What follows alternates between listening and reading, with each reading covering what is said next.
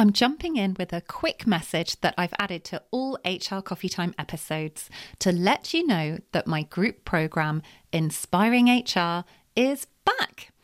In case you haven't heard of it before, it's an intensive 6-week program for mid and senior level HR and people professionals. So if you're an HR business partner, HR manager, head of HR or HR director, or the people equivalent, so a people business partner, people manager, head of people or people director, and you'd like to build your confidence, your credibility and your impact at work, Inspiring HR could be perfect for you. We get started on Wednesday the 5th of June 2024 when we'll be meeting up over Zoom for 2 hours every week. The group sessions are a blend of group coaching, training and facilitation.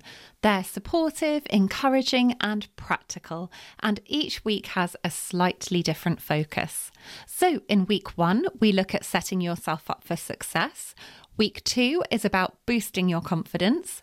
Week 3 focuses on being strategic in your role. Week 4 is all about building key relationships. Week 5 takes a deep dive into influencing at a senior level, and the final week looks at planning for the future. There's a link with the full details in the show notes for you, or you can learn more by going to my website, Bright Sky Career Coaching, clicking on Services and then clicking on Inspiring HR Group Programme. I would love to have you join us and to get to know you throughout the programme. But if you have any questions about Inspiring HR at all, please feel free to ask by getting in touch through the website, and I would be very happy to answer them for you. Welcome to episode 19 of HR Coffee Time. I hope you managed to switch off and take some time off over the Christmas break, and that COVID didn't spoil your plans. I decided to give myself a podcasting break last week because it was Christmas, but it's great to be back today, and I really hope that you're going to find today's episode useful. In it, I'm going to be talking you through how to look back and reflect on the last year to help you look forward to and plan for the next one. And I have 10 questions for you to ask yourself to help you do this. Because looking back is a great way of learning from the past, taking the time to recognise your achievements and your learnings, and it also gives you ideas for your next year's goals and what you want to achieve for the year ahead. But even though that we know it's a good idea to do this, most of us don't take the time to do it, or we just think, oh yes, I'll think about that later, or I'll keep everything in my head instead of writing it down. In fact, I know that even if it's part of our jobs at work to look back, we still might not do it. I'll always remember interviewing someone for a programme manager role years ago. If you haven't come across this job before, a programme manager is someone responsible for a huge project that's made up of lots of smaller projects. It's a big job with a lot of responsibility, and when being trained, pretty much all project managers and program managers are taught the value of doing some sort of lessons learned or retrospectives exercise, which is when you look back over the project or program so far, or you look back at the end of it. You work out what went well, what didn't go so well, so that you can learn from it. And then these learnings inform your plans going forward. So this person we were interviewing had done brilliantly in their interview so far. But when we got to asking him about lessons learned, he said, oh yes, we all know that we should do that, but no one ever really does it because we don't have time. Unsurprisingly, he didn't get the job, unfortunately. So I'd like you to imagine that you are the program manager of your career, and to encourage you to do your own lessons learned exercise with me now. If you've been listening to this podcast for a while, you'll be used to me saying every week that it's here to help you have a successful and fulfilling HR career without working yourself into the ground. What I haven't really done yet is talk about success and what that actually is with you in very much detail. And I'm just going to take a moment to focus on it now, as it helps explain why I've chosen some of the questions that I have that I'll be sharing with you. Now, success means different things to different people. For many of us, we're conditioned to think that success is obtained by working harder to either move up the career ladder or to achieve goals. But the danger is that we can then start to link this way of thinking about success with happiness. So we start to think, if I keep working harder to achieve more, I'll be happier. But the problem is that if and when the hard work pays off and we hit a goal or we move up a rung on the career ladder, we just move the goalposts for ourselves by giving ourselves a new harder goal. And then again, we tell ourselves that we'll be happy, we'll be happier when we hit this new goal or achieve this harder thing. And that's what we need to do to feel happier in life. And we think that success through hard work equals happiness. Now, you might not see success in this way, and good for you if you don't. Maybe you never did. Or maybe you started to burn out or got burned by a job and it prompted you to reevaluate things. But whatever success means to you, if you find yourself feeling slightly trapped on this hamster wheel of working harder and harder to either maintain or increase your success at work, this episode, I really hope that this episode is going to help you to step off it. One of my favourite TED Talks is by someone called Shawn Achor. He is brilliant and he's also hilarious, so it's a really fun one to watch. In the TED Talk, he explains that by raising our levels of positivity instead of our levels of hard work, your brain experiences something called the happiness advantage. So if you haven't seen the TED Talk before, I'd really recommend watching it. It's on my list of the best TED Talks for your career, and I'll link to that in the show notes, or you can find it in the blog section of my website, which is Bright Sky Career Coaching. So let's help raise your positivity levels with these questions that I've put together for you. I'd like you to look back over the last year. You'll remember some of the things you've done, but scrolling through your electronic calendar will also help to jog your thinking. If you're part of a team, you'll probably also find it can be useful to do this exercise with them, as everyone will remember slightly different things that you might have forgotten about. And you also might want to scroll through some of your emails just to remind yourself about different things that you've done this year and how you felt about them. I don't have this end of year reflection exercise in last year's HR planner, which you may or may not have been using this year. I haven't put it into the 2022 HR planner either, but creating this episode is making me think it would be useful to include it in the 2023 one. So for the moment, as it isn't in your planner, just write down the questions on a piece of paper or in a notebook. Question number 1 is, what did you achieve? If your automatic answer is nothing or not enough, I'd like you to dig a bit deeper. It's been a tough year for HR, with furloughs, homeschooling, constant rule changes and a huge dose of unpredictability. It may mean that you've had to put your original goals on hold or that you feel like you've just been doing constant firefighting. But I promise you, you will have achieved things. Even if those achievements feel like tiny steps or partial achievements, I want you to write them down. We're often in such a rush to crack on with our day that we forget to stop and acknowledge our achievements and our team's achievements, but I think it's something that's really important to do.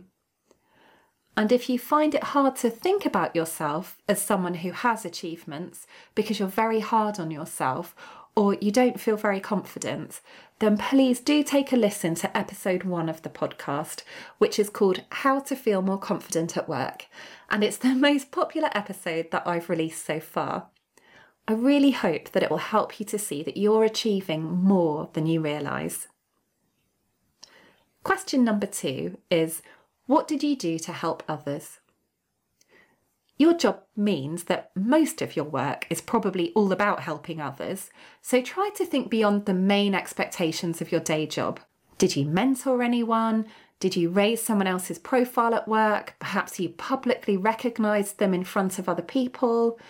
Or maybe you helped someone when you could see that they could really use some extra support. Again, it doesn't matter if it was a small act. It's still worth writing it down and acknowledging it. Question number 3 is, what are you proudest of from this year? Your answer is going to be personal to you. Maybe you managed to juggle homeschooling with work. Maybe you hit a key milestone in your career. Maybe you did something seemingly small, but that meant a lot to you. No one else is looking at your answers. They're just for you. So write down what's most meaningful for you. Question number 4 is, what did you do for your well-being this year? Now, this is an area that I struggle with, as I often tell myself I don't have time for well-being activities because I'm too busy with work. Again, it doesn't matter how small the things are that you tried to help your well-being. Even if you didn't manage to keep them up, still write them down. You did them even if you didn't stick to them. If you did stick to them, then big congratulations, that's fantastic. I did try a few different things. Getting up from behind my desk to take my dog Cookie for a walk more often, and I started playing something called cardio tennis that no one ever seems to have heard of. I became a bit obsessed with it for a few weeks. It's basically this really fun way of exercising and hitting a ball across a net, even if you're not very good at tennis, like I'm not good at it at all. But I can't say that I've stuck to the dog walks or the tennis religiously.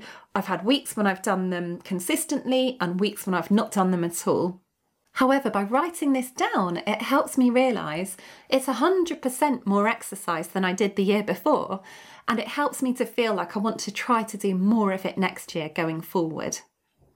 For more inspiration about looking after your well-being, I'd recommend listening to episode 10 of the podcast, where resilience workplace trainer and coach Adele Stickland shared her ideas on tackling stress and building resilience. Question number 5 is, what did you learn this year? And when answering this, you don't need to have done any formal learning or training. Perhaps you learnt something about yourself that you didn't know before, or you grew in confidence in your skills through practicing a new skill at work. But of course, if you have done any formal learning or training, whether that was completing a course, reading a book, attending a webinar, do jot that down now. Question number 6 is, what relationships did you develop or build? Hopefully, I've managed to convince you just how important relationships are for supporting and developing both you and your career through all the podcast episodes that I've spent talking about this. If you're new to the podcast or you'd like a reminder about why this is the case and which relationships are most helpful to build, there are several episodes that you'll probably find helpful. And these are episode 5, How to Progress Your HR Career Using the 3E Model, episode 11, Networking, the 3 most important networks for your career, episode 15, how networking can help your career, and episode 16, how to become more confident about networking. I'm hoping to finish off the networking series in February when I have a guest due to appear who is wonderful, called Sharon Peake, and she's going to be talking through the 8 critical people that you need in your network. So I really hope that you're going to find it helpful when it does come out. Question number 7 is, what are you grateful for from this year? Your answer may be linked to one of your earlier answers, or it might be something completely different. Expressing gratitude is one of the key things discovered to help us feel more content and happier with our lives. So even if this idea of gratitude feels a bit airy-fairy or wishy-washy to you, please do take a few minutes to think about it. And going back to Shawn Achor's TED Talk, which I watched for the first time a few years ago, he talks really well about the impact of expressing gratitude. And it was from watching that I decided to start trying to do that with my family, this practice of expressing gratitude. So each night at the dinner table, I ask everyone what their 3 good things are from the day. Now, my kids were not thrilled about doing this at first, but now it's so much a part of our routine that they pick me up on it if I forget to ask them. And even if I've had a tough day, it's been really interesting to see that there are always 3 things I can find to talk about. even if they're tiny things like everyone at the table's eating the dinner I've cooked for them and enjoying it instead of saying that they don't like it and pushing it around their plate. So please do go ahead and think about what it is that you're grateful for this year and write down as many things as you can. Question 8 is, what did you find challenging this year? This may be something that's been challenging for the first time this year, or it could be something you always find challenging. There'll probably be more than one thing that you could write about here, and that's fine. Write down as many things as you want to. My overarching thing personally that I found challenging my whole life is feeling like I don't have enough time, which means I end up working longer hours than I'd ideally like to. It's something I constantly have to work on and keep in check so that I don't end up letting work take over my life. If time and not having enough of it is something you find tricky as well, then you might like listening to episode 7, which is called What to Do When You Don't Have Enough Hours in the Day. And in that episode, I share the 4 main blocks I see myself and my clients come up against when it comes to time management. And I also share some techniques, tips, and coaching questions to help that either I or my clients have found really useful. But perhaps your biggest challenge is something completely different. I know that one challenge I'm often asked to help people with through coaching is dealing with a difficult person at work. And if this is the case for you, then episode 3, which is building relationships with difficult people at work, that's one that you might find helpful to listen to. Question 9 is, what key insights do you have from reading through your answers to questions 1 to 8? You'll probably have had some insights, some thoughts, some aha moments as you've answered each question that I've read out. But now that hopefully you've written down all of your answers, I'd like you to go back and read through all of them. And while you're reading through them, just note down any other insights that come to you, because these may or they may not inform your goals for next year that you can then go and plan out. So question 10 isn't going to be a surprise. Question 10 is, how can these insights influence your goals for next year? Now, you might already have clear goals in mind for next year, or you might not have started to think about them yet. So this is a really good opportunity to add to or enhance your existing goals, ready to set yourself up for a successful year. If you've downloaded your free PDF copy of the HR Planner, which I'll link to in the show notes, or you've bought a hardback copy, you'll see that there's a goal planning section in there for you. It's near the beginning of the planner. And there are also lots of other reflection exercises in there to help you identify and plan your goals. Today's podcast is just one more resource for you to use if you'd like to. But if you're worried that you're not going to get round to planning your goals, even though you have the HR Planner, don't worry, I'll be running a workshop in January to help give you some accountability and some time to work on your goals. I'll send out all the details to you by email, and if you've already downloaded or bought the HR Planner, or you've subscribed to receive updates about this podcast, you'll receive emails from me automatically. If you don't already get emails from me, you can sign up using the link in the show notes.